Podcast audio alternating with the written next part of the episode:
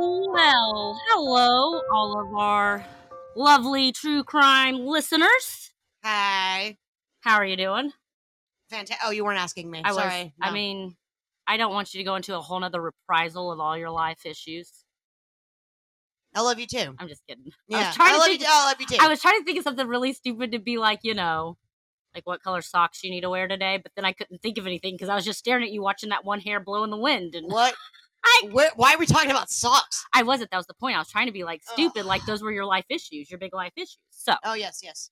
Actually, dude, you want to hear something funny? I always want to hear something funny. I, I had a "What would you do" moment. What would I do? It just in, in general, what would anyone do? Oh, it right? should be what I like do. so you know how we always talk about in our true crime podcast, like people that just check in on people when something isn't is, is weird, right? Yeah. All right. So I have a friend from work who has gone to Cancun for the week. All over Facebook yesterday or the day before, I don't remember. It was four people murdered. in Oh a- snap! In a Cancun hotel, blah blah blah. Right. Immediately texted my friend To see and I'm like, them. "Hey." didn't hear from her the entire day. So you knew she was dead in the ditch. until She was in body bag. yeah, that's how it felt. And then she finally texted me that night and she was like, Hey, everything's good. Is everything okay with you? And I just, in all like caps and smiley faces, I was like, You're not dead. You're alive. yep. And she's just question marks all across the page. Don't worry like, about "Man, it. I don't want to ruin the rest of your vacation yep, now that I know you're not see, deceased. See you, see you when you get back. All right. Well, I'm gonna tell you. mm-hmm. Tonight is a special episode. Uh oh. Um, I have thought really long about what this needed to be. I've changed my story a hundred times. It had to be absolutely perfect. And do you know, Lisa, why it had to be absolutely perfect? Because you're anal retentive That's true. And I'm a control freak. But and you're OCD. Or CDO, because things need to be in alphabetical order. happy one year anniversary to our podcast.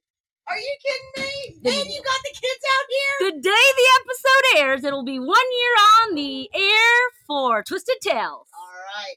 Okay, what do you have to say about Twisted Tales? I have no clue what it is. They're not allowed to listen. We're not that bad parents. Uh, it it looks really fun.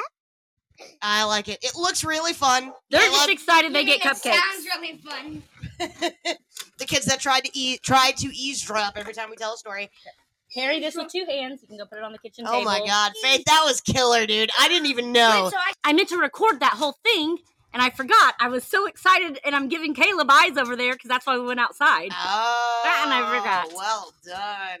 Mm-hmm. Yeah, you're a genius. Yep. All Okay. That was hilarious. Sorry, I realized it was our one year anniversary, and I knew Lisa didn't have Lisa would clue. not know Not because she doesn't keep track of all the the you know. no Facebook is the only reason I know people's birthday. And we That's didn't it. stop that. T- we didn't start our Facebook group till like halfway, through. yeah. So I'm like, there's no way she knows. And I've been planning this. And then she had a huge conversation starter. And I was like, shut up. I want to. Anyway. So we're done. It was a long, long intro. But, you know, hey, you guys have listened to much longer banter about much less. So There if you it. listen to the show, you care that It's we've been on air for for a us. All right, just celebrate with us. Yep. So, in saying that, I have literally gone through a hundred stories. I have started physically typing out multiple stories because this story has to be special. It's one year. Um, and Not uh, the ca- the cockamamie stuff that I come up with. or you know, I've got some cockamamie weird stuff, but this story I heard forever ago before we even started a podcast, Okay. and I had it on my TBD list. Right. And so after going through all these other stories that I've heard about recently or looked at, I said, well, I'm going to go through my list. And I saw this one and I was like, you know what? That's it. And then as I'm typing it out and listening to details and watching interviews, I'm like, oh, that's it. So Yeah. without further ado, Let's get in let's it. go. So, um, and I'm going to give you some some really good. Like, there's a lot of on this story. I mean, it's it's semi well known, um, but you know. So there is a really good. I think it was a TV show or a news article at least that CBS did. And uh, sorry, I think it was originally an article on this story Okay. and I read the article and I get a lot of the direct quotes that I'm going to tell you from this article.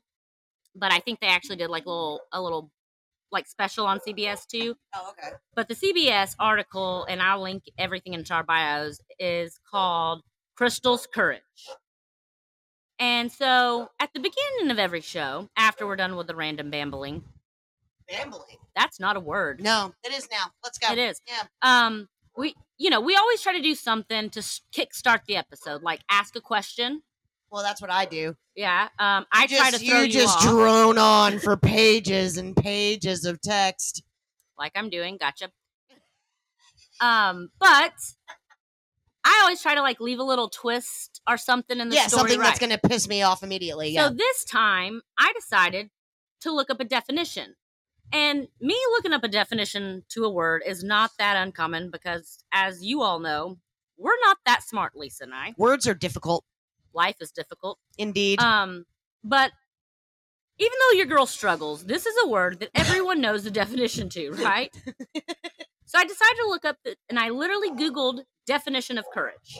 Definition of courage. Definition of courage. Okay. Because the article that I got a lot of the, like I said, a lot of the quotes is called Krystal's Courage. So right. want to Google it. And the very first definition and description so fits what I'm about to tell you. It's unreal. And maybe it's because of all the Googling I did on this topic. Maybe it's because of that and, you know, AI smart. But I have a screenshot to prove this. I'll link that too in all of our socials. But it says courage. The definition is the ability to do something that frightens one. And the example is she called on all her courage to face the ordeal. oh. So, okay. without further ado, on our one year anniversary, this all felt very serendipitous to me and nailed it in that I'm on the right path. Right. And I need to pause this because you're about to yell at a dog, huh? Well, let's get into it. So, we are going to t- start December 1999. The Surles family were I the. want so bad to say that's recent, I know, don't you? Don't you? but then I'm like, God Almighty, that It's was not. that's been a minute. It's a it's a whole drinking person. It's a whole drinking. Twenty- Yeah. So, uh, December 1999, the Surles family are in the process of moving from Kansas to Texas. And since this is like the end of a school term in December, we know, um, the parents made the decision to send their two daughters, Krystal and Marquis, ahead of them, or ahe- the mom decided to. The dad was never really mentioned, and I didn't do a lot of research on him because I was too excited about other things, so live with it. The mom decided to send her two daughters, Krystal Marquis, ahead to Texas to live and finish out school with family friends. Um, so they moved to Del Rio, Texas.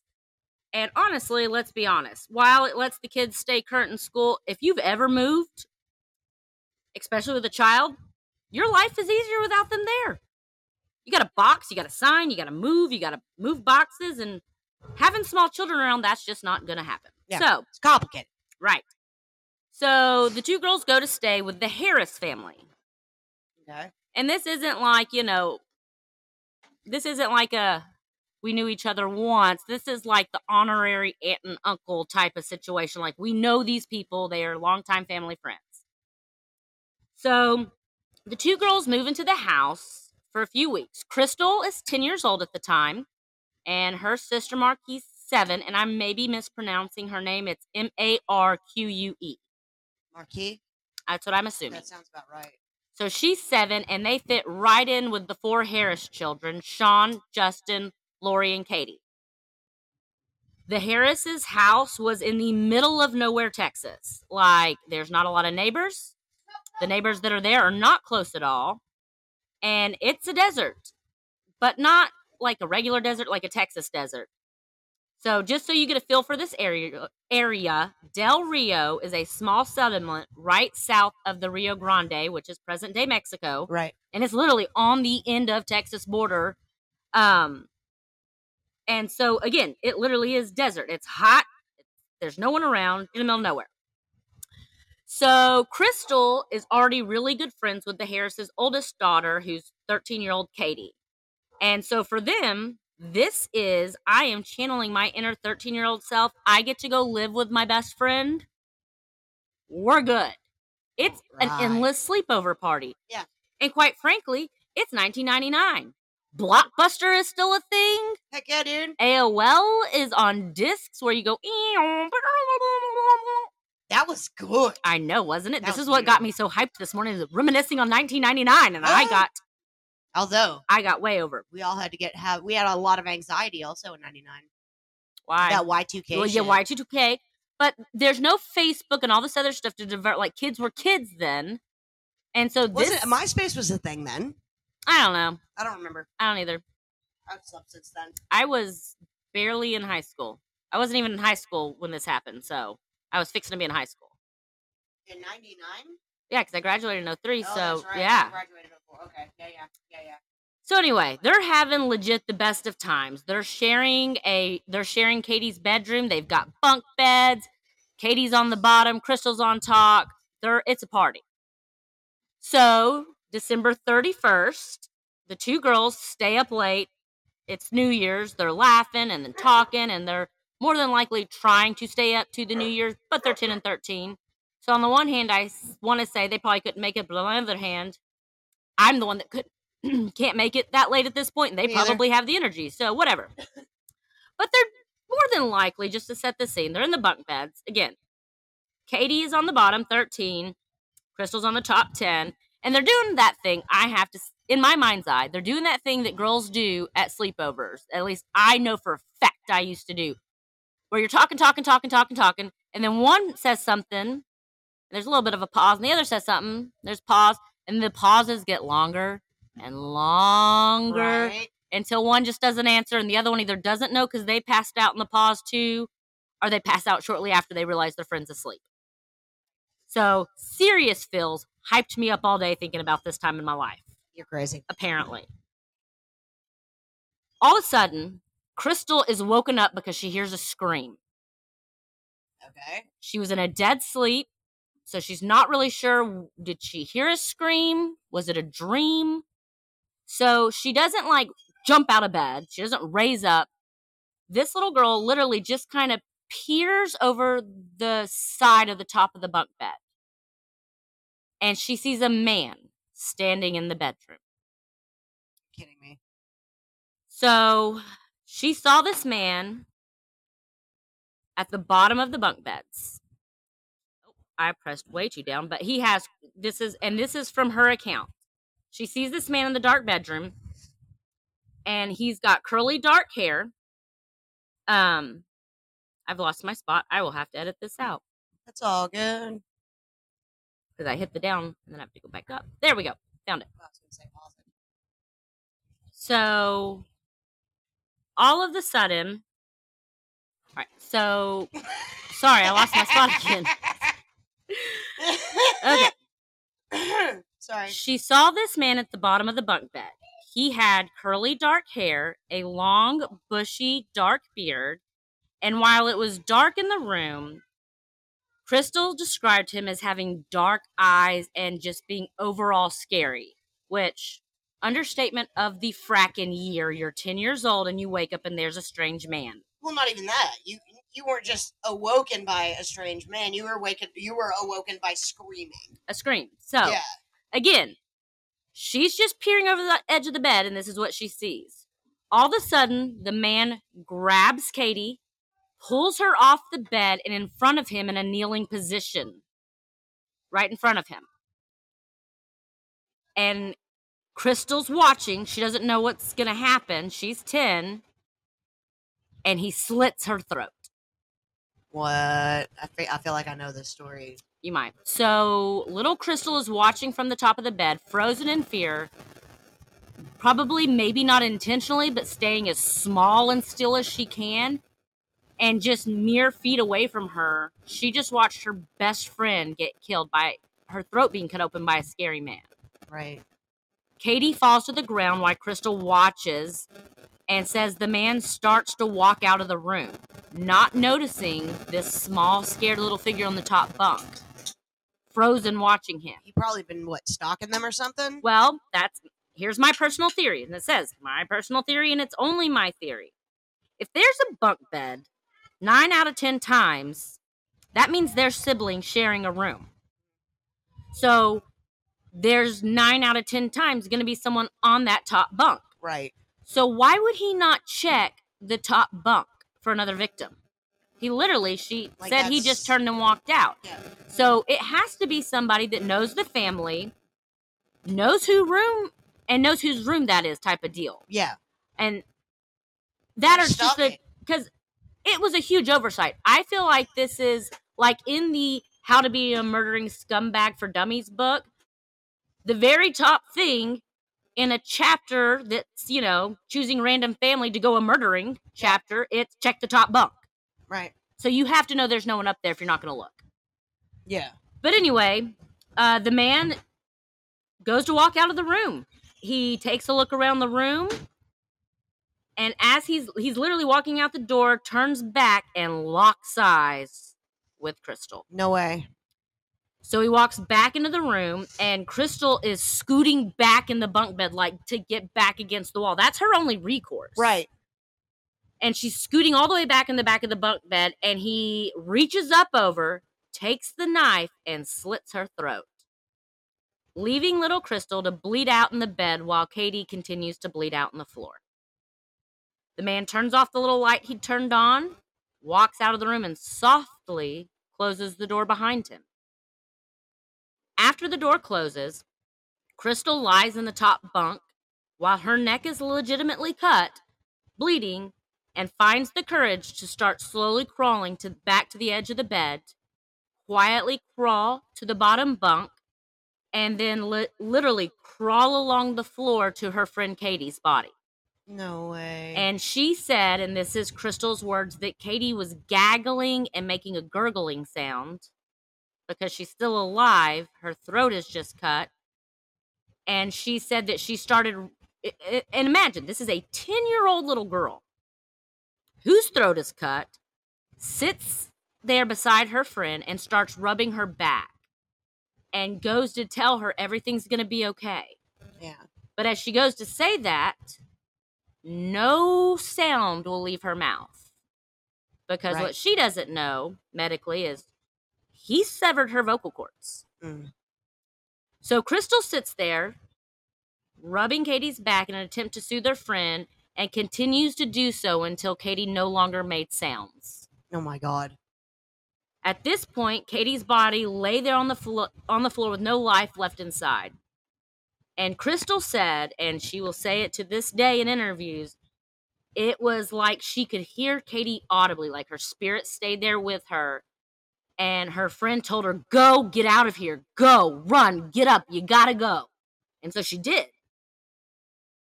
So she, it's pitch black outside the house. It's the middle of the night. It's also pitch black inside the house Right. because it's the middle off. of the night. Yeah. Krystal has no idea if this man is still in the house. If he is, where he'd be. She has no idea if she and Katie are the only ones that have been victims to the cruel abuse of this man, or are the rest of the Harris family all dead? Also, what about her little sister? Oh no. Where's she? Is she peacefully sleeping? Or has she also been taken like her friend just was? Bottom line, she doesn't know. She has no nothing. And that has to be even for me as a as a well, let's I was say just gonna say that's such like an adult emotion too. Like kids by nature are fearful, and kids by nature always want to go for help. That's what I'm saying. And it, they're so, they're either gonna run for help or cower. And it, again, that's like people talk about fight or flight. Like that's it. yeah, and sh- but she just watched the worst of humanity Yeah, happen. yeah. How do you Should have been terrified. Oh God, I can't imagine. So, um, every moment that passes, she's legitimately getting closer to joining Katie. If she chooses to stay, she will more than likely die. Like just you and I talking, she can't have these thoughts. Right. Or she can listen to her friend, who she to this day swears is in the room, telling her, "Go, run, go," Yeah. and attempt to flee. So Krystal slowly starts to move Miracles to the bedroom happen, door. kid. Yep. Slowly starts to move to the bedroom door. Then starts to crawl down the hallway. All the while leaving a path of her blood behind her. It is a it looks like I mean it is a true like murder scene what you think of. So it's it's pouring from her neck, blood's pouring from her neck, it's staining the carpet. She finally makes it to the front door.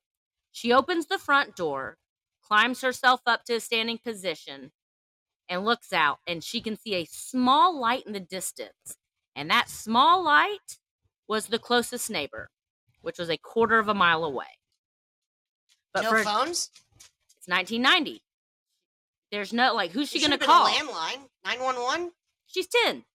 Her she's got her friend saying run. Guys, guys. you don't know where he's at in that house. That's true. All right, never mind. I was gonna say train him up, but you're right. Um so she's, she's, making a steady escape. so she's le- she's legitimately looking at this teeny tiny little light and for a 10-year-old who just watched my I just watched my friend be murdered. You're bleeding to death. I'm bleeding to death.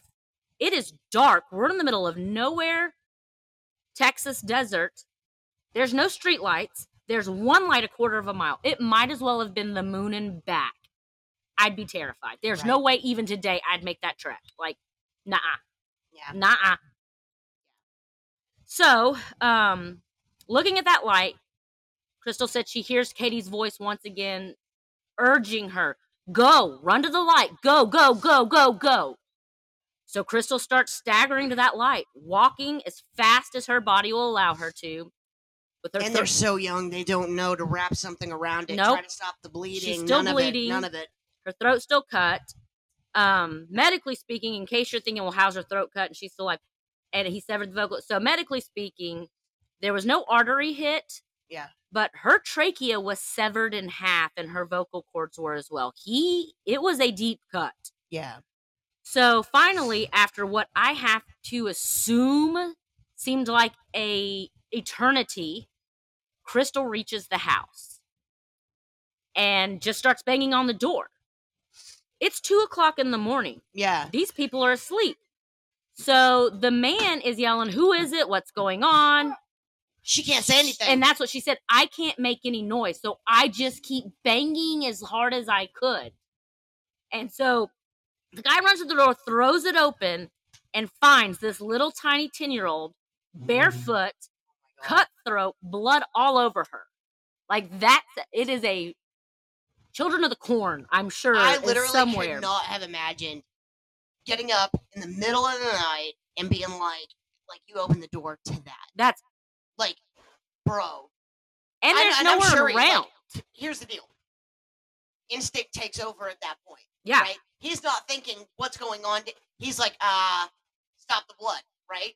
I don't even I know would that. hope so. I think my first thought would be is I've got a family in bed behind me. What the heck? Yeah. Well, no, I I just snatch the kid, bring him inside, Yeah. lock the door, grab my gun. It's exactly. He Yeah. snatches the kid, brings her inside, calls 911 right away. Krystal is sitting there, finally safe. I would think you fall into shock at that very moment. Like you're just relieved, you're sobbing. This little girl starts looking around, finds a pen and paper, and starts writing.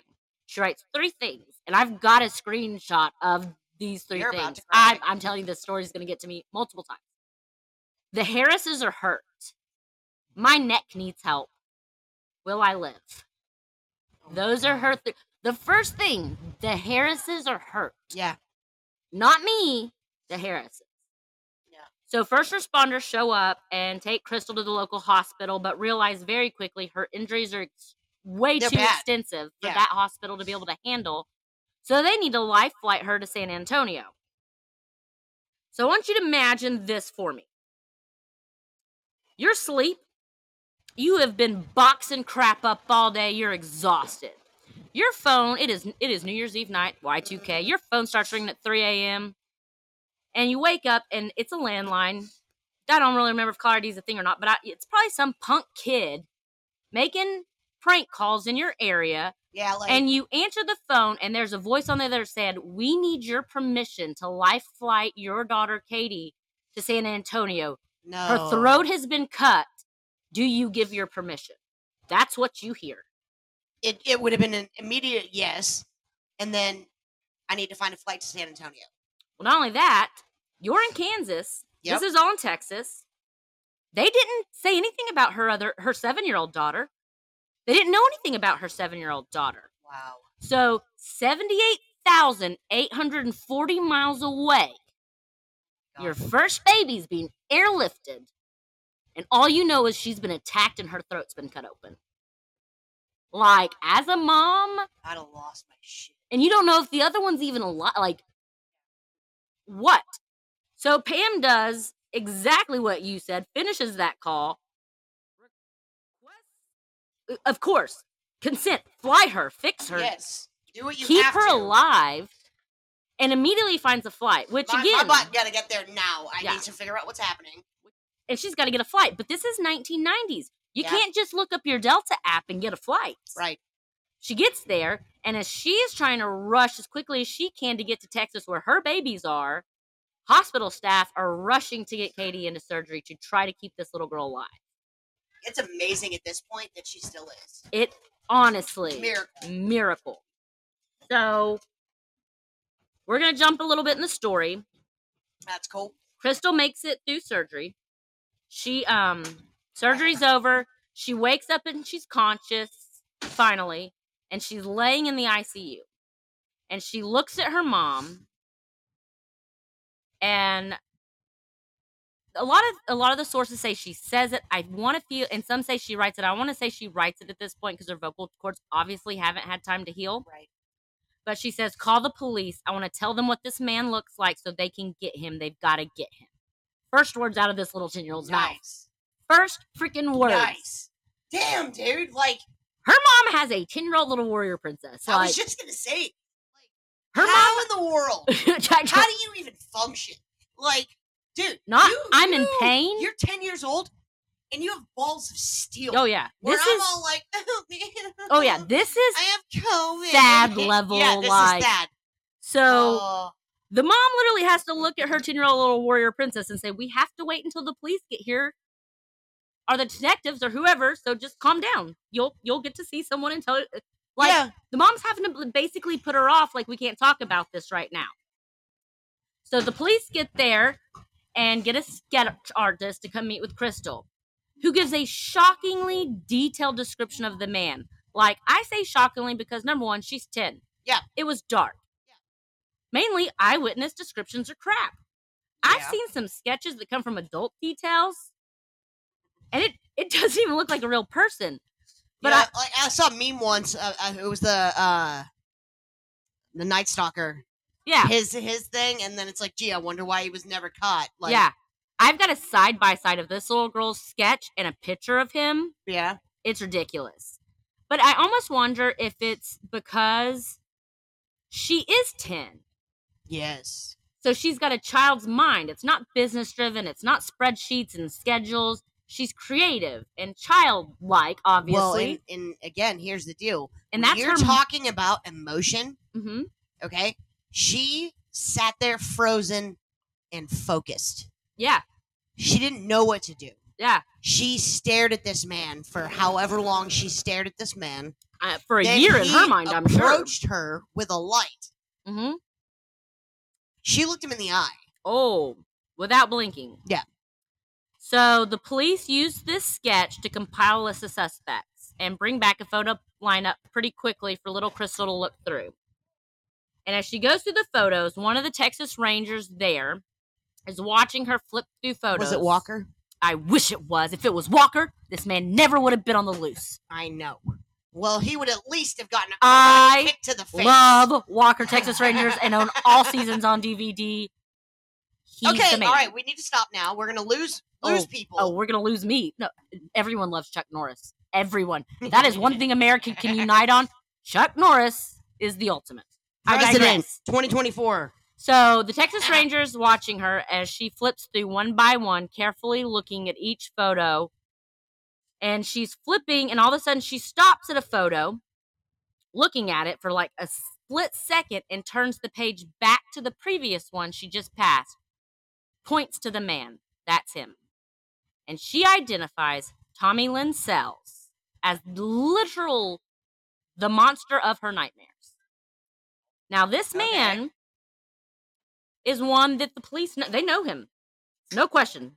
He's known among this department. He's been brought to this precinct previously because of an accusation brought against him for sexual assault. So they got his whole file. So the police know exactly where Tommy lives. They go to that address. And when the police arrive at the house, there's no shootout, there's no crazy. Tommy opens the door, and what do you think the first thing he says to these officers is? I'm guilty. Usually, it's that. It, usually, it's I didn't do it. I don't know. She's lying. Something.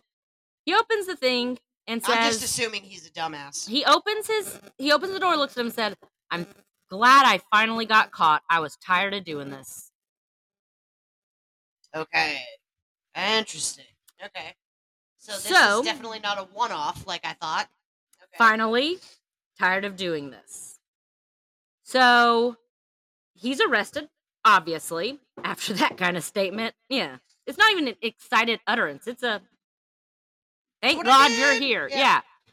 So he's um he's brought in on charges of murder. Police find the murder weapon in a field near his house because he told them exactly where to go to get the murder weapon. Okay. And let me describe this murder weapon for you. I have a photo and I will post it. It is an 11 inch butcher knife. You know, a butcher like the big, Oh, thick, yeah. right? Yeah, like what you would like just whack a giant piece of steak. Yeah, like one of it them big old thing. Yeah. Yeah. This knife has been used so many times and sharpened so many times. It is now a thin, curved blade. Nuh-uh. So Tommy was a very willing, uh, whatever you call them, prisoner. Participant? participant. I don't know, yeah. He is even so cooperative, and there are legitimate videos of this you can watch online. He walks police through the fight through the crime scene, explaining his thought process and what happened every step of the way. There's video of it. And he's literally like, it'd be like me talking about like, oh, I was walking down the street and I saw this really cute house and I love the plant that like that's how he was talking about it. So he's he's walking the police through the crime scene on this video you can watch. He said, I climb I was walking through the neighborhood. It's about 10 p.m. Or it was about it was close to midnight, is what he said. Sorry, I was giving an example, then I decided to use his words. It's fine. Um, I noticed a window open, so I climbed through the window. I walked through the home, searching for who my victim would be. However, police didn't believe this statement was 100% accurate Okay. because police believe he specifically targeted Katie.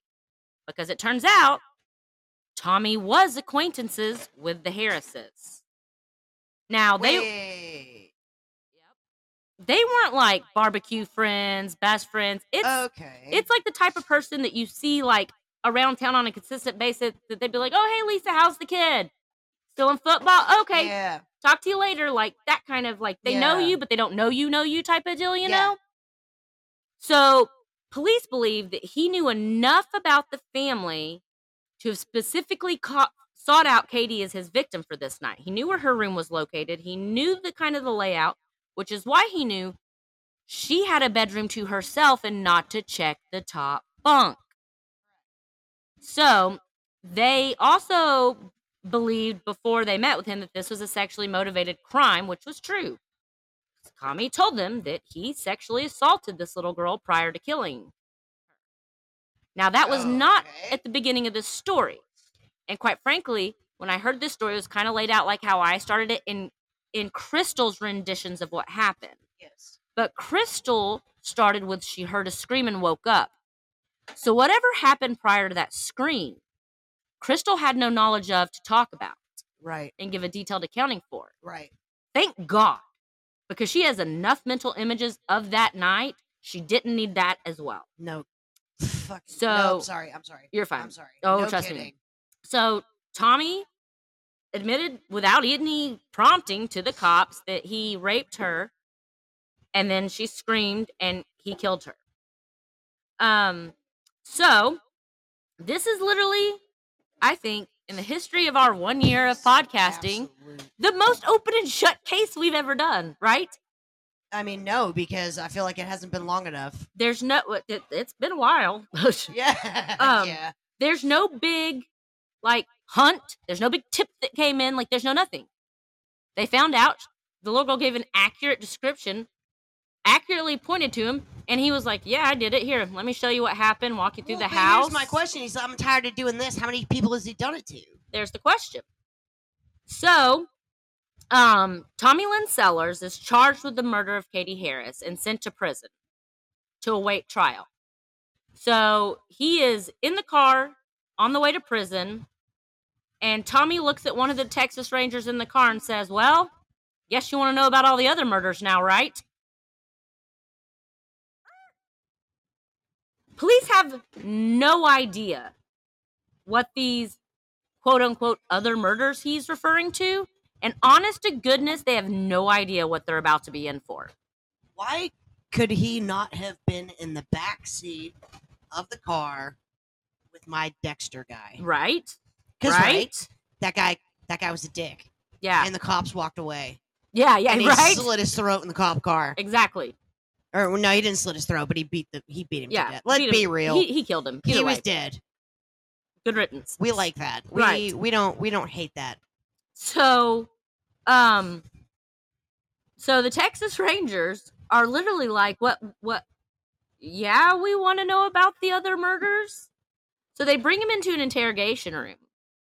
And over multiple long hour sessions, over multiple months, Tommy recounts multiple murders spanning multiple states for over a 14 year period of time they are officially staring at a serial killer brought down by a 10 year little 10 year old little girl who just wouldn't die. Man. So, who is Tommy Lynn Sellers? So I always want to say Sellers. It's Sells. Tommy Lynn Sells because he's not like a, a a Dahmer or a Bundy that is talked about a lot. Right. Honestly, he's not. No. So I'm gonna give you a little back date on him. He was born in California on June 8th, 1964, as one of five children to a single mom. It's assumed his biological father, Joe Lovins, not 100% sure, but this guy, either way, was never in his life but died when he was 11. He actually had a twin sister when he was born named Tammy Jean, and when the two twins were around 18 months old, they both contracted meningitis, and unfortunately, Tammy Jean passed away and Tommy Lynn lived. And, you know, I say unfortunately because that's where it's at. So, shortly after Tommy um, recovers from meningitis, his mother sends him to live with his Aunt Bonnie Walpole in Missouri. And honestly, there's not like a great detail of this portion of his life, but I really think from 18 months, two years to five, he had a really good life with his aunt. And around age five, his Aunt Bonnie finally starts to make some moves to formally adopt Tommy. However, Tommy's mother finds out about this plan and says, nope, give him back. So let's say, based off that information alone, not Mother of the Year material we're talking about, because it's not that she wanted him, she just didn't want her sister to have him. So that's what we're dealing with here. Um, around after he after he comes back, and it's it. I've heard shortly after this, but officially around seven years old, a man by the name of Willis Clark had been coming around the house, the Sells' house, and with Tommy's mother's consent, starts to groom and then molest Tommy. And that would continue. The, the sexual assault on Tommy would continue for the next 10 years. Like I said, mother of the freaking year. So he has one living parent who not only knows about this abuse, and this parent knows about this abuse, and it's not a turning a blind eye because they're getting abused too, but basically gave her blessing for a pedophile to start abusing her son at age seven. And as Tommy's and Tommy's telling the cops about this, and and if he we could videotape my face right now. yeah the whole thing yeah um th- like the it's the most disgusted look. and there's other children she has that we don't know about but i can't imagine they fared much better with her Bro, like line them up. Just freaking line, there. line them up. man. oh so tommy says that the abuse he suffered greatly affected him obviously and caused him to turn to alcohol before he was 10 years old. Then, around 10 years old, he Tommy starts using narcotics. If that tells you the mental anguish this child is in, 10 years old, and he's not, I'm not talking weed, I'm talking narcotics. At just 15 years of age, Tommy It's, like, Lynn so sells. Weird to me, like how a kid that young can get involved with that. If your mom's basically pimping you out for free, No, what else? but no, that's not what I mean. That's You're talking about narcotics. Not what. No, Oh. I'm not talking about that at all. I thought you like, meant like yeah, how's like, getting we have beers at the house. Yeah. You know what I'm saying? But my son has never been like uh, curious enough. Right. So like, even if he was, you were mental there. state. Yeah. For a kid to seek it out. So like, that's what I'm asking. Is like, is it was it an accident his first time? Like, was I it- don't think so. You don't you don't accidentally try a narcotic. So then you've well, no, no, definitely not. It it had to have been something he witnessed. So at 10, he's he's he's an alcoholic at 10. No, he's an alcoholic starting around 8. At 10, he is a drug abuser. And at 15, Tommy Lynn Sells commits his first murder. At the age of what? 15. What? We'll get to that here in a little bit. Okay. After an attempted assault, there there are several things that happen that Tommy does, but after an attempted assault on his mother, couldn't imagine why he'd want to assault his mother. Right. Right. He's kicked out and cast away from his family at 14 years old. So he's homeless, and the young Sells decides to start hitchhiking and train hopping across the United States, which will continue to be his way of living from 1978 through around 1999.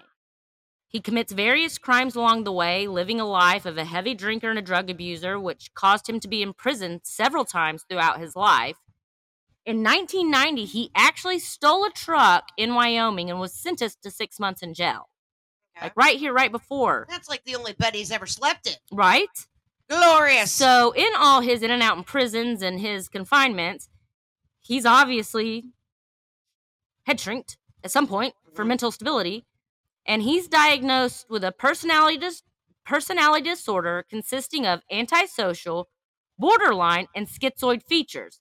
Substance abuse disorder, which is outlined as severe opioid use, am- amphetamines, and alcohol dependency, bipolar disorder, major depressive disorder, and psychosis. Which really, after everything I just told you about the way this little boy was raised, It's I can't say I'm surprised. yeah, shocking. And while he is a literal monster, I still feel bad for this kid who lived through this and had to live through this. And if he had stayed with his aunt and been able to be an adopted, I wonder what his life would be like now. But anyway, um, back to the present. Well, present in the story. The investigators believe that Sells had murdered a minimum of 22 people, as he tells his nine months worth of his confessions. 22 kids? Or- No. Okay. Texas Ranger John Allen, who was the one there watching Krystal flip through the pictures, um, was there when Tommy gave his statement on all his murders. And this is this is Texas Ranger John Allen's statement. We did confirm 22 murders. I know there's more. I know there's a lot more. Obviously, we will never know. So the media got a hold of this and dubbed him the coast to coast killer, as he was a drifter and a hitchhiker, as well as a truck driver at certain points in his life. This man literally went from one side of the United States to the other side of the United States killing. He killed men, he killed women, he killed children, as we heard about earlier. There was no race, there was no weight, there was no hair color, there was nothing that set his Nothing that victims. was like you know the typical mo. It was like a Keyes kill kit, except he just drove around and went a murdering. The only thing that was consistent was how brutally he took his victims' lives. So Tommy told the police of his first murder when he was 15. And for all intents and purposes, um, it was not supposed to be a murder. He did not go intending to murder someone at 15. He's homeless for a year at this point, and he's 15. He can't get a job, right? right. Like, I mean, logistically. Logistically, or literally, thank you. whatever. I don't know. A little It word. is what it is. So he breaks he, he breaks into houses and he steals. He steals from stores. He steals from wherever he can steal. So that's what happened this first time. He broke into a house to burglarize it, do a little B&E, and once he was in the si- inside this house, he saw an older man sexually abusing a young kid. And in a fit of rage, murdered that man And then flopped. because it brought him right back. He was that kid on the floor being forced to do that with that older man. When he all he wanted to do is go steal some stuff to sell at a pawn shop, and he sees his past, and it is ripped right back into the frontal lobe. Okay, but he could have been a Dexter. He could have, but so he kills he kills that man, kills him, and the kid lived. The kid gets away. He didn't he didn't target the kid at this point at all. And so while likely story, yeah, but that kid did get away. It was never able, like he didn't know the kid's name. He'd been so many places he couldn't give the address, but it is it's about a 50-50. Some people believe he's making that story up. Some people believe that that's probably actually how he did commit his first murder. So around 21 um tommy had broadened his victims. That first time it was a it was a rage kill of someone hurting a child that it's same situation that happened to him. By 21 that's not tommy anymore. Men women children all on the table. He's got confirmed kills in new york illinois massachusetts texas missouri and kentucky. Those are the ones that are confirmed. 100% his dna evidence is on it. We know without a doubt it's him. He sexually abused most of his victims, if not all. But when he got down to that final act of killing them, he was just violent. His MO was either to slice their neck open and let them bleed out after he, as he slowly walked away or to bludgeon them to death with a heavy object. So, Krystal we're going to jump back into her story. She has to return to Del Rio. Her family obviously decided that's not the town for them. They're going to move to Texas. Not there. A year after the events from the story I told you at the beginning, to face Tommy Lynn in court at 11 years old.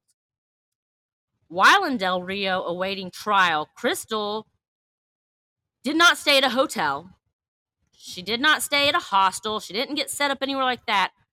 She and her mother stayed with Texas Ranger John Allen and his family in his family home. Wow. Um, and the weeks leading up to the nightmare, I'm sure it was a consistent, but it got bad the weeks leading up to, and John Allen can testify the day she stayed at his house. Just horrific nightmares and terrors. Yeah. Because she's having to be prepped for this trial, repeating that thing. And Oh, and she's fixing to have to look him in the eyes. Yeah. Because now, if a kid has to testify in court with someone, it's by proxy or by video. They don't have to look at their abuser. Then she had to look at him within spitting range. So, Krystal does. She goes to court, 11, 11 years old. To this day, you can see the scar on her neck if you're looking for it. 11 years old and um, you can legitimately watch this on trial. She is going through her testimony, and Krystal looks up about halfway through because Tommy is shaking his knee, banging his leg on the chair. He's nervous, he's fidgety, but this is unhinged Krystal. Now she's nervous. Obviously, I'd I be think it was vomiting. intention. I think it was intentional. I think, He was trying to get her to shut up. I think just I'm right here in my mid 30s, let's say mid to early to make me feel good. I'd be vomiting all over myself and have depends on if I'm that close to someone that hurt me Yeah. a year ago. She's Slit my fucking throat. 11. So at this point, Krystal's so upset and so nervous, the court gives a break. Let her regain her composure. So she goes to the back, and um, her mom and her lawyer meet with little Krystal to give her pep talk, if you will. And they're they're and you know, I gotta say, most of the times on like SVU, if they're trying to question, are the kids getting upset? The mom's always, I'm not, I'm not doing this to my kid. No, no, like props to Krystal's mom because her and the lawyer give her the pep talk saying, "You're almost done. You just have a little bit left. You can do this. I know you can do this. You're going to put this guy away. You're so brave. You're so strong. You can do this. Yeah. So, court goes back in a session. Little Krystal walks back out, literally wipes the tears from her freaking face, and finishes her testimony. But, as stated earlier, You're this right. litter, oh, I'm telling you, this is this is gonna get me. I'm gonna get the thick throat. Just deal with it. It's gonna get quavery. Okay. So at this point, little little warrior princess, 11 year old Krystal, finishes her testimony. But that's not that's not good enough for our our Krystal, the female Thad, if you will. That's Yes. Krystal is just now the female Thad. It's Thad and Krystal. Nope. Uh, she, she's a category all of her own. Oh yeah, she is. That's what I'm saying. Like Thad was a category. Now she is a freaking category. is a category. So Krystal up, guys. Yeah. So this 11 year old little girl is looking just could probably lean over if they both leaned and stretched arms, touch the man who has literally haunted her nightmares. And this little girl lays across the frickin' table and reenacts what happened that night from her perspective. How she peered over the bed. She is in court, reliving and acting out what happened to her that night, staring at the man that did it. I am going to have to go online right now. You need to wrap this up. I know. I've got some I know. YouTubing to do. Okay. So when she's finished with her testimony and full on reenactment, the defense attorney, which is Tommy Lynn Sells' attorney, Yeah. is openly weeping in court. Openly weeping. So Wow. moved by her. Wow. That's not normal. So when the when it comes time to cross-examine Krystal, this defense attorney just answers with no questions, Your Honor. Wow. Bam, mic drop, hang him up. Like, Yeah. Like hang him and hang him high, guys. dude, let's all grab a rope and twist. nope. Pair of despair. So Tommy obviously is convicted of murder and sexual assault of Katie Harris and sentenced to death. The jury, all 12 people, and it's Texas, but still, even on the most Yeah. closed cut, it takes a while. yeah. One hour to say guilty, death. Wow. That's enough time for them to walk and be like, Could you imagine sitting through that? A little girl, a little effing girl. Then She's like literally reenacting everything. like how she peered over the bunk bed on this table, looking at the jury. I'm surprised it took an hour. Did they not just walk in there and be like, let's, who wants to pull the trigger? All right. No, I'm That's probably you. what I'm took the hour. you- Who wants gonna push you- the button? I'm gonna tell you exactly what happened. They went in. They were all like guilty. Death. I want to say it. No, I want to say it. No, I want to say it. No, let's get some Chick Fil A. Hang out here. Make it look like An hour deliberated. an right? hour's not even enough time for them to have food delivered. They literally walked in there and were like, "Who does anyone think? Nope, nope, Well, nope." I'm sure death, death." there's got to be a process where It- you yeah. you go over. You gotta sign off of it, but- and you gotta like you know all the Yeah. evidence. What I've never been in that situation. I don't know. I can only assume you have to like But yeah, reevaluate. you got all of the 12 information that you individuals in the United States in an hour to make a unanimous decision to put a man to death. I want to know if there's any time record that's ever been smaller, especially in the 90s. Yeah. This is when we're we're getting a little, you know, we're not as woke as we are today, but people have feelings. That's all I'll say about that. I'm gonna be realistic. I think that even if it happened today in 2023, you can be as woke as you want, but you're gonna be like, uh, How do you watch that little girl lay on a table and peer at you like she peered at him? And whew, so Tommy Lynn Sell sat on death row for 14 years, and during this time, four. uh, no, it's it is a good thing. During this time, he continued to confess to more and more murders than he previously did. He did I doc. totally like. There's a part of me that's like, yes, these people need closure. Like the families, they need the closure.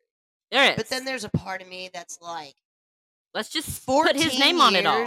Of of feeding this guy and letting him have like rec time and I, I bet, I bet, because it was a kid and it was known that he sexually assaulted a murderer. I bet he made sure to be solitary most of the time because if he stepped out, well, death row is a totally different. it is. It's a totally. I don't. They don't share cells to That's my true. knowledge. That's true. I don't he know a lot about have it. to deal with the The "Hey, Green buddy." Mile is my death row, like knowledge based on the inside scoop.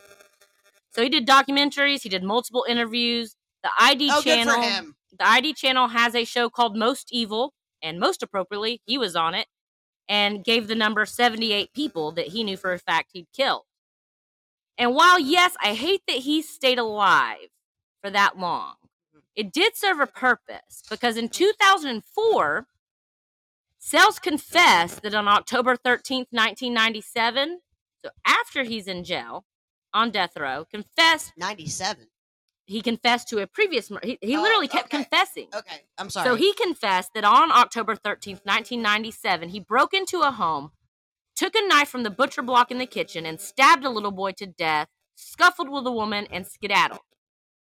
Those details were corroborated on the account of Julie Rea Harper, who had been convicted of murdering her son and was sitting in prison no. and finally acquitted based off his testimony in 2006.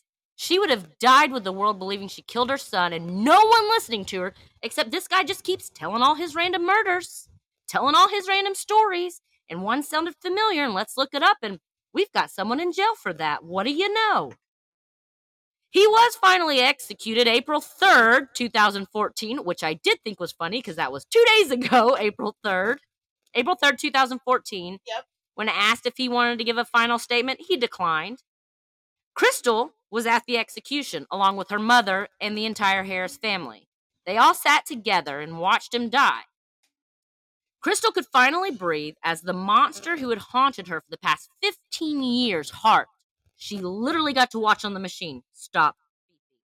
So, um, nobody else in the house was injured. No, he went in there for Katie. And actually, funny story, that thing that Krystal's Courage, the CBS, like it literally gives everyone's accounts. Like it jumps around a lot, but it's Yeah. it's a really cool read. Her little sister Marquis was furious because she was in Katie's room with them and set up a little pallet on the floor and was going to sleep there, and they wouldn't let her and kicked her out, Oh, saving her life. She said she remembered being furious. And when she woke up, there was a lady there dressed in purple saying, Get dressed, come with me. And she walked down the hall and she recounts her story from a 17 year old's mind's eye of seeing blood coating the floor, coating the walls, not knowing what was happening. A 17 year old. Seven year old, sorry, you. seven year old. I know. So the, the story is a really good read. I will link it. I feel like, like, all right. I still this got point, two pages. We're not done. oh, go. I just want to let you know. I'll then You I'll can give save it- this. No, okay. go. So I'll save it. So Krystal had long-term PTSD, obviously. Um, for two years following the events, um, she, her mother, and her two younger sisters all slept in the same bed because she was too afraid to be alone. I'm sure she didn't want her sisters to be alone. And I got to be honest with you, as a mother, we're sleeping together for life, girls. Right? Yeah. Buckle in. Like I, I hope you pick a nice dorm with a queen size bed because I'm coming. We're all gonna be together forever. Um, she had counseling for years and and just got by day by day. On November fifteenth, two thousand and fifteen, so year after Tommy Lynn Sells is put to death, there's an episode on Crime Watch Daily. There's a woman by the name of Melissa Tate watching this episode, whose mother Joanne Tate was murdered in 1982. She wa- Melissa watches the episode and immediately contacts the police because she was seven years old when her mother was murdered. She witnessed it, and that seven year old's little testimony put a man away for life, obviously, named Rodney Lincoln. But by, while watching this episode, she realized Rodney Lincoln is the wrong man. So she immediately calls the police takes back everything, tells them, and it's 2015. They've got DNA. They test the evidence from her mother's murder, and what do you know? It was Tommy Lynn. Sells. Yeah. So after 33 years, Rodney Lincoln was granted his freedom and able to walk out a free man. So even after his death, Tommy Lynn Sells murders are still coming out. Krystal is now in her 20s and states these are her statements. She doesn't waste any of her energy thinking about Tommy Lynn Sells anymore. She doesn't, she said she won't give him the power of letting fear control her. And instead, she tries to look at the situation as she is the luckiest girl alive. never takes anything for granted, and lives her life to the fullest because she was that close to Yeah. death. She doesn't let him haunt her anymore, but instead looks at him as a reminder of the second chance she got to live the most positive life. Her and her sister's best friends. Um, and actually, sadly enough, I I, I meant to save the link and it, it got deleted. It was like a few years ago. Because obviously, this case is bananas. Yeah. Like banana sandwiches, bananas yeah. that all that happened at the beginning. She adequately gives this, and it's a freaking serial killer. yeah.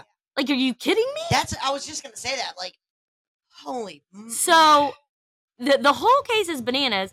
Some guy got obsessed with her, started stalking her, threatening to kill her and her sister. He's arrested. Thank you. Um, and I, I guys, I know, I know, I am long winded. I know, but actually, this is we're only at an hour mark, so I'm doing fracking good. we're good. doing. Yeah, we're good. I do want to run through a list really quick of the known victims Okay. of go. Tommy because that's what we do They here. need mention. Yep. So July 5th, 1979 in Port Gibson, Mississippi, John Cade, age 39, was killed with a 32 caliber pistol during a home invasion. Near the crime scene, a man who was resembled to look like Sells was observed. April 27th, 1982, St. Louis, Missouri. In November 2015, Melissa.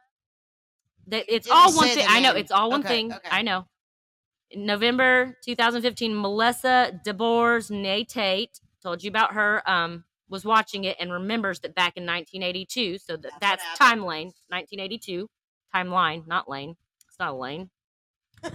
um, in July July 31st, 1983, St. Louis, Missouri, Tiffany Gill, age four, and Colleen Gill, age 32, were discovered in their house on Washington Terrace in the West End neighborhood. They'd both been battered to death with a blunt weapon. July 26, 1985, Springfield, Missouri.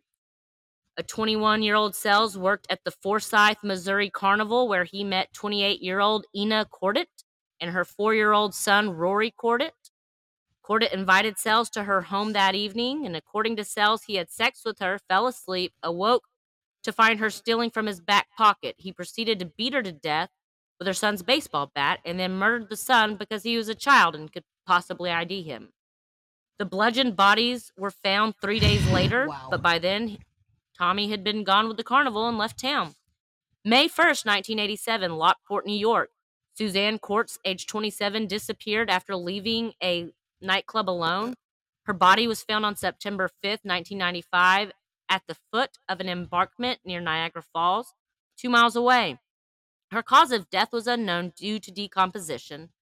In 2004, Sells confessed that he'd murdered the woman in the area at that time, and his presence in the city was confirmed, and he was able to identify her through photographs and the exact tell them exactly where she'd been found. And since he'd already been sentenced to death, he was not prosecuted. October 15th, 1987, in Lovelock, Nevada, Stephanie K. Stroh, 21, was last seen at the Four Way Cafe and truck stop in Wells, Nevada. Sells confessed to her murder. He said he picked her up while she was hitchhiking after offering her a ride to Reno, Nevada. They took LSD together and he strangled her, covered her body in concrete, and dumped her in a hot spring. Her body to this day has not been able to be recovered. November 17, 1987, in Ina, Illinois. Sells confessed to the murders to mur- the murders of four members of the Dar- Dardeen family. He was hitchhiking, and Sells was picked up by Keith Dardeen, 29, who brought him home for dinner, trying to do a good deed. When they arrived at the residence, Sells pulled out a handgun, shot Keith in the head twice. Then he emasculated him before shooting him more in the head. Keith's three year old son, Peter Dardeen, was bludgeoned to death, and Sells also attacked Elaine Dardeen. Keith's 30 year old pregnant wife went into labor after being beaten to death and gave birth to her daughter, What? whose name was supposed whose name was supposed to have been Cassie Dardeen. He fatally plunged the baby Oh my god. before mutilating Elaine's breast and sexually assaulting her corpse with a baseball bat that had been used to murder her children with, and left it protruding out of her vagina. December what the 8th, fuck, dude? December 8th, 1988, Tucson, Arizona.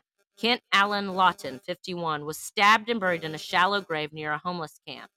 Sells claimed he killed Lawton because he refused to pay him for drugs. His body was found two days later. December 9th, 1991, Marion, Florida. Tessa Hall, age 25, and her five-year-old son, and her five-year-old Tiffany Hall were both bludgeoned to death with a wooden table leg in their own home. The killer had kicked in the front door, smashed the wooden table to pieces, and used one of the legs as a murder weapon. Serial killer Angel Maturino Resendiz was suspected of the crime originally, but Sells confessed to it as confessed later as the double murder. October 13th, 1997, Lawrenceville, Illinois. 10 year old Joel Kirkpatrick was stabbed to death in his bedroom while sleeping at night. His mother, Julie Rea Harper, ran to her son's bedroom to encounter an intruder wearing a ski mask, then fought off the intruder before fleeing. The murder weapon, a steak knife from Lee's own kitchen, had been left on the floor outside Joel's bedroom. She was convicted of Joel's murder and eventually exonerated in 2006 Yep. when Sells confessed to the crime. He claimed he targeted Joel because his mother insulted him at a nearby grocery store. October 15th, 1997, Springfield, Missouri. 13 year old Stephanie Mahaney was found in 1997 in a farm pond west of Springfield. According to Sells, he pulled her from her bed in the middle of the night from her own home, drove her to the field, injected her body with cocaine, raped her, strangled her little body to death.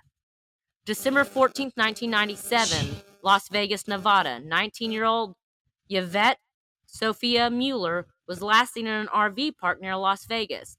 Sells claimed to have raped her, killed the blonde haired woman in Las Vegas, chopped her body up with an axe, and buried her next to the Snake River. The body was never found because it had been swept away by a landslide, but officials suspect he was referring to Mueller, who had disappeared. He just didn't know her name when he recounted the story. Yeah.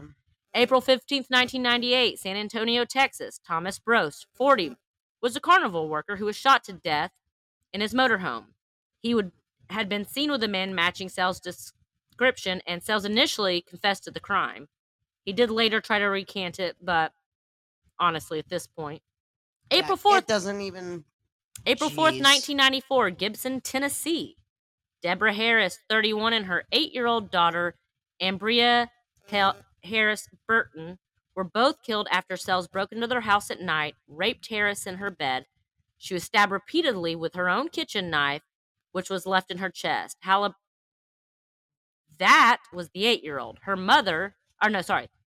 The mother was the one stabbed multiple times, raped. The daughter, the eight year old, was stabbed three times after she witnessed Sellers rape and murder her mother. Oh my god. April 18th, 1999, San Antonio, Texas. Nine year old Mary Beatrice Perez was kidnapped from a market festival, driven to a stockyard, raped, and strangled to death with her own t shirt. Her body was found in a creek 10 days later. Seller, sells, sellers, sells, reca- like told his whole, not recanted, but gave everything and it was him. May 23rd, 1999, Lexington, Lexington, Kentucky. Haley McHone, 13, was kidnapped from a swings by Sells, dragged into a wooden area, and raped. She was then strangled to death with her t shirt, covered with debris, and her body was found 10 days later. Sells was arrested in the area at that time on an unrelated charge and was not connected. Oh my god. July 5th, 1999, Kingfisher, Oklahoma, Oklahoma, Oklahoma. Bobby Lynn Warford, 14, was picked up from Love's convention store by Sells, who drove her to a secluded area, orally raped her, stabbed her repeatedly with a hatchet, and then shot her three times in the head with a large caliber oh revolver my god. when she tried to escape. He dumped her body off on the side of the road, but kept two of her earrings. December 31st, 1999, Del Rio, Texas. Caitlin Katie Harris, 13. We obviously know her story. Those are the ones we know about. So here's where I was going earlier. Yeah, We know he's done some shit. lightly Cool. praised, but yeah, Right. sure. He keeps confessing continually, right? Yeah, And so that's like the positive side of the of, of the. It's of the, not that he keeps confessing. People were lengthy- exonerated. Yes. Uh, well, uh, that's not what. That's okay. Bear, That's- bear with yeah. me. Yeah, no, I'm saying like that's the only good thing that the only good reason he was kept alive is there were people in jail that got out. Besides that, a waste of oxygen. So we are 110% that this guy is dead. yes. Dead ass guilty. Okay? Oh, yes. So he's sitting on death row. Yes. So why not just every day we go in and just remove like a part of his body Yeah. and let him bleed for a while and be in pain. You know, I think Start I, taking pounds of flesh. Yes. Right? Like just peel some skin back and just what just tell me how that let's talk about it. You know, Let's there's talk about your feelings. How there's does a it feel? there's a lot of Right? times that you know people on the i'm on the fence with the death conviction because people are wrongfully convicted obviously um I agree. in stories so like much, this dude. when he's like oh thank god you caught me i'm my arms are getting tired from all this murdering i've been doing i feel like the um the good old american way of humane treatment should go right out the dang window you want to act like an animal Look, here's the deal. you're not. That's even worse. Animals don't just pick at each other for no reason. No, I know. Animals also kill each other for no reason, but that's it is what it is. But it's usually over territory or food. yeah. or, There, there's always a, there's an underlying scope. and my thing is, like, I get what he lived through as a child was horrific. How could he then turn around and do that to other children? he had no justification. I The think people that did it to him probably never even got busted. He never, No. in, at a moment, had that relief of this is not going to happen to anybody. It's not going to happen to me well, again. but It's not going to happen to anybody else again. his first murder was because he was angry, and quite frankly, if he had continued his life in the Dexter way of just killing people that hurt kids because it triggered him, by all pain him as means, right I'll now. help you research a list, sir. But you see, But well, the moment deal. he started, you can't. Sympathy is such a stupid thing. Okay, I can have sympathy for him. I can have sympathy for the child he was.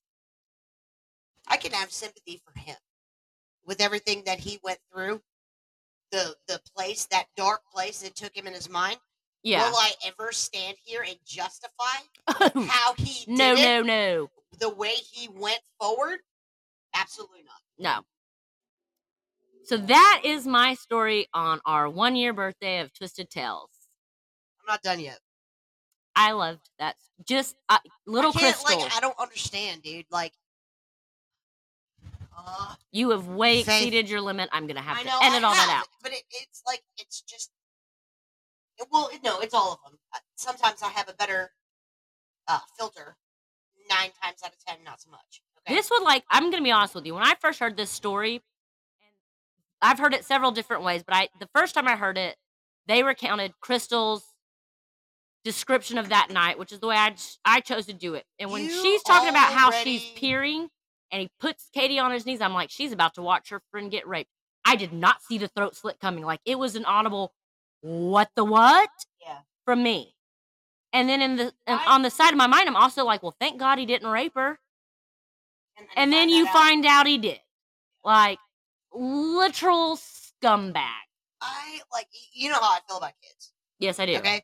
There is not a punishment in the world that is sufficient There's not. for any adult. And anyone that can be thought of, it should be 10 times worse. I'm, I'm going to be completely honest. If you need ideas, government, on how to treat people that abuse children, We got Come you. on. We got bring you. it on, bro.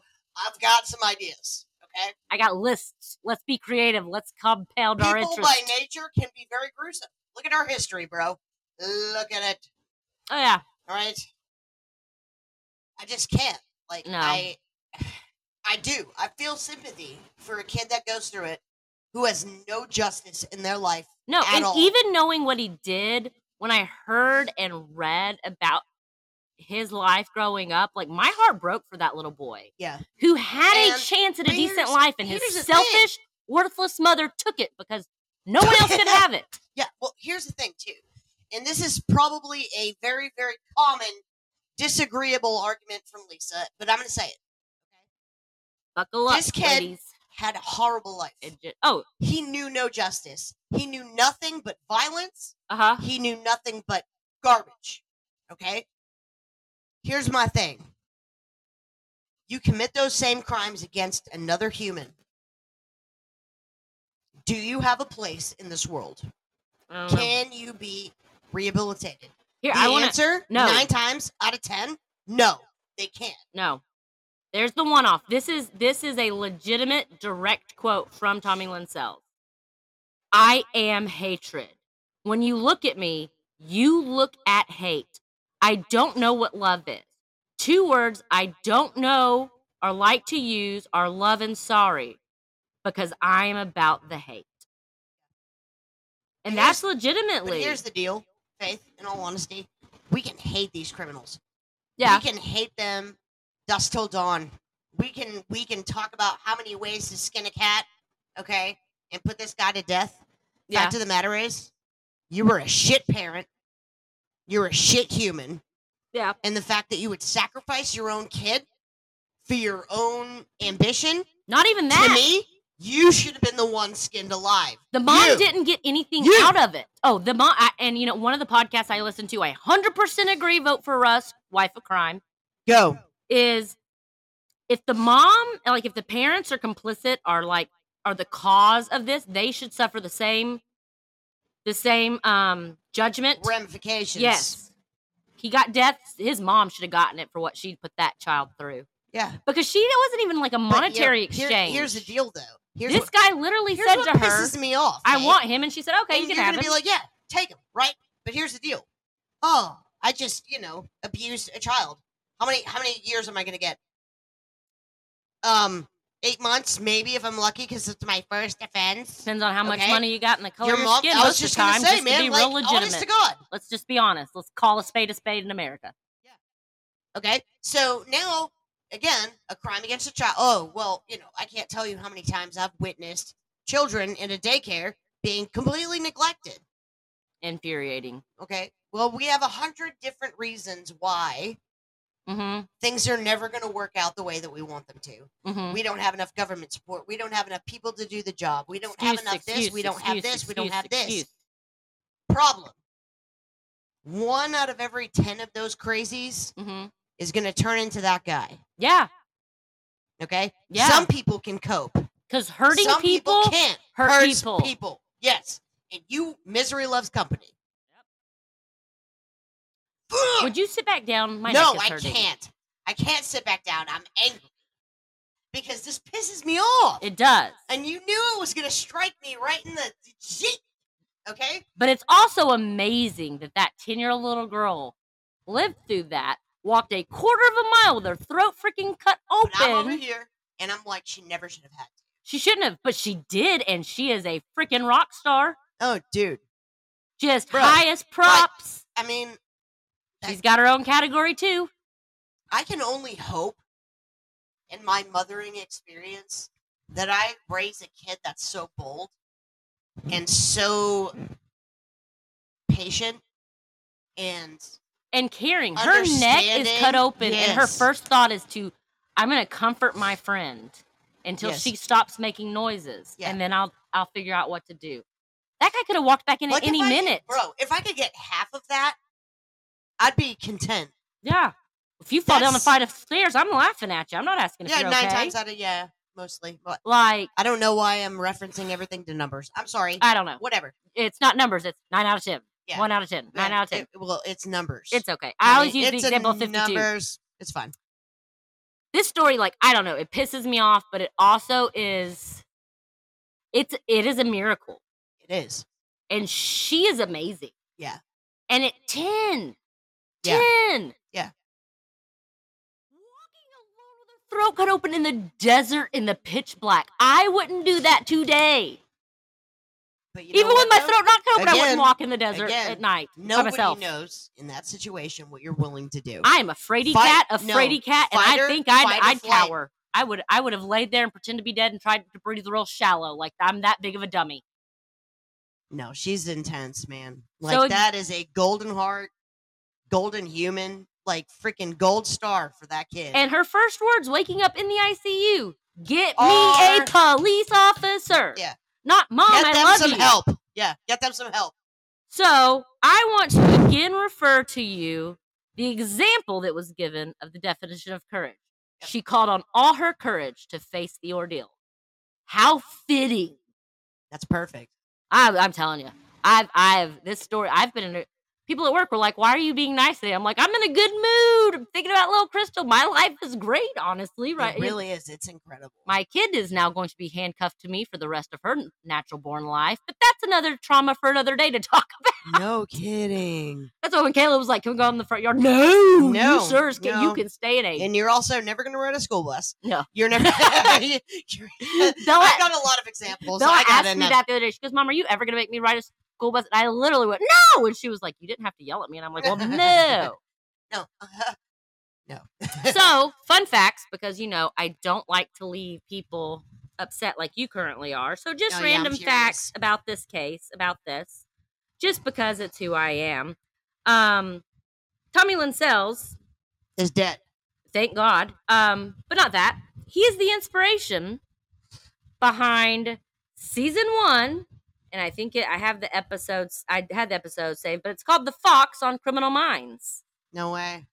They don't ever mention his name, but they base the character off of him, a family annihilator, whole nine, where he was the one that would like walk into a family's house and like kill the Stay there. dad and like take over the family. Yeah, I was, I was going to say that was the, the train hopper guy. Um, I think so. I couldn't remember.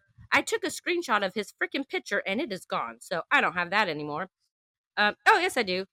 It's it's that guy, but it's the fox is Okay, dedicated to yep, him. Yep. But more adequately, in my opinion, Criminal Minds also did another whole case, which was inspired by this man, and that was season five's episode finale, which bled into season six, episode one, Our Darkest Hour. Yeah. And I'm I was reading the synopsis and I'm like, I kind of remember this. I kind of, I don't know what happened.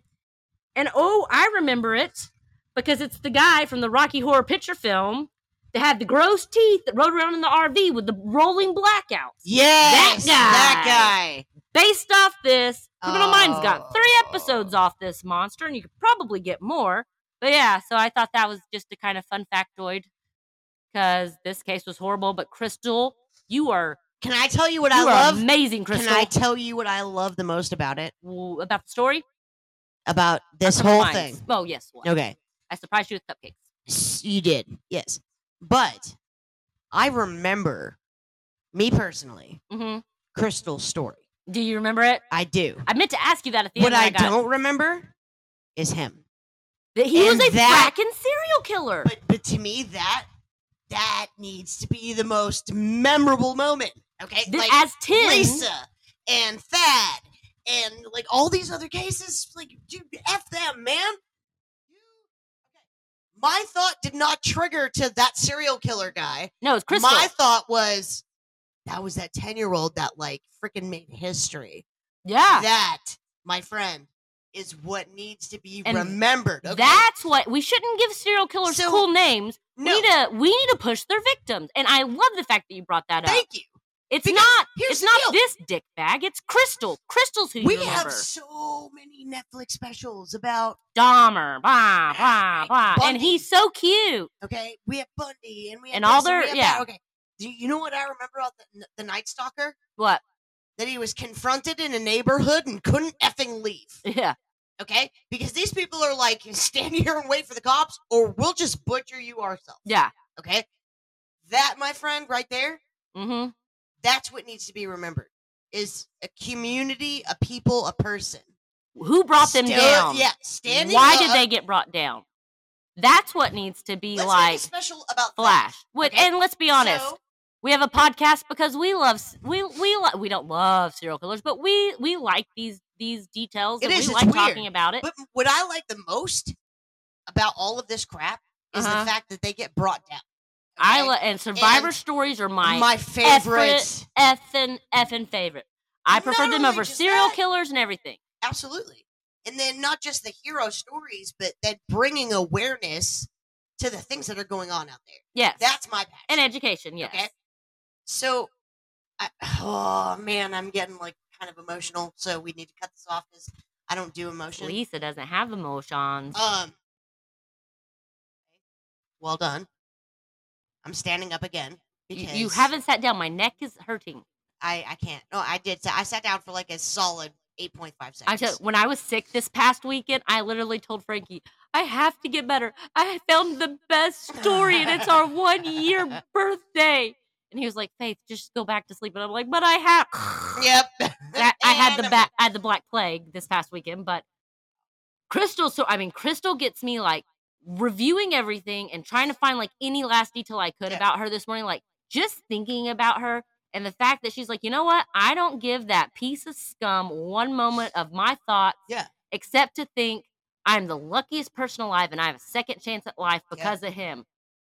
Or in spite of him. Like Yeah. that's what when his name's brought up, that's what she thinks. So, like when I She's did, a rock star. she's in like intense, man.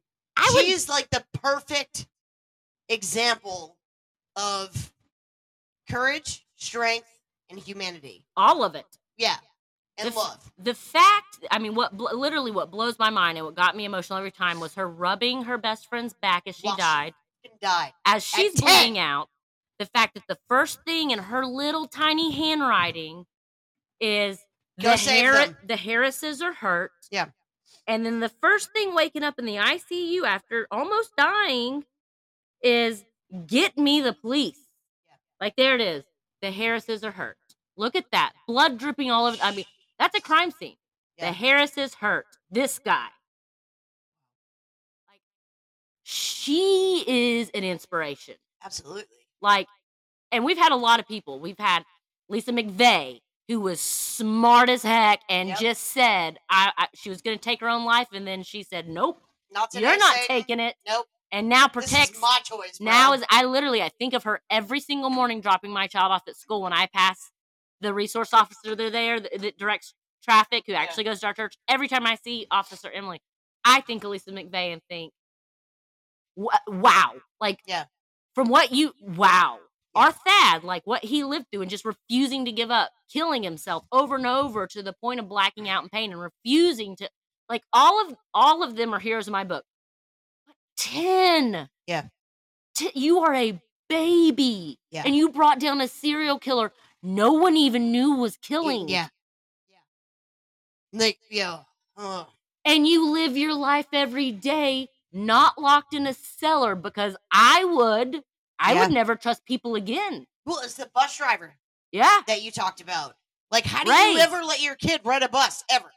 he he was surrounded by those kids. Like we've had so many good people, so many good stories to get me jazzed. But Krystal, like, like it is. Oh, uh, Well, look. Okay, here's the deal, though.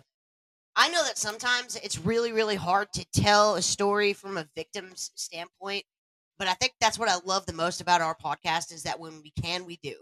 So Because I think you should. talked about exactly. You talked about Krystal's story. Yeah, Yeah. we talked about the scumbag.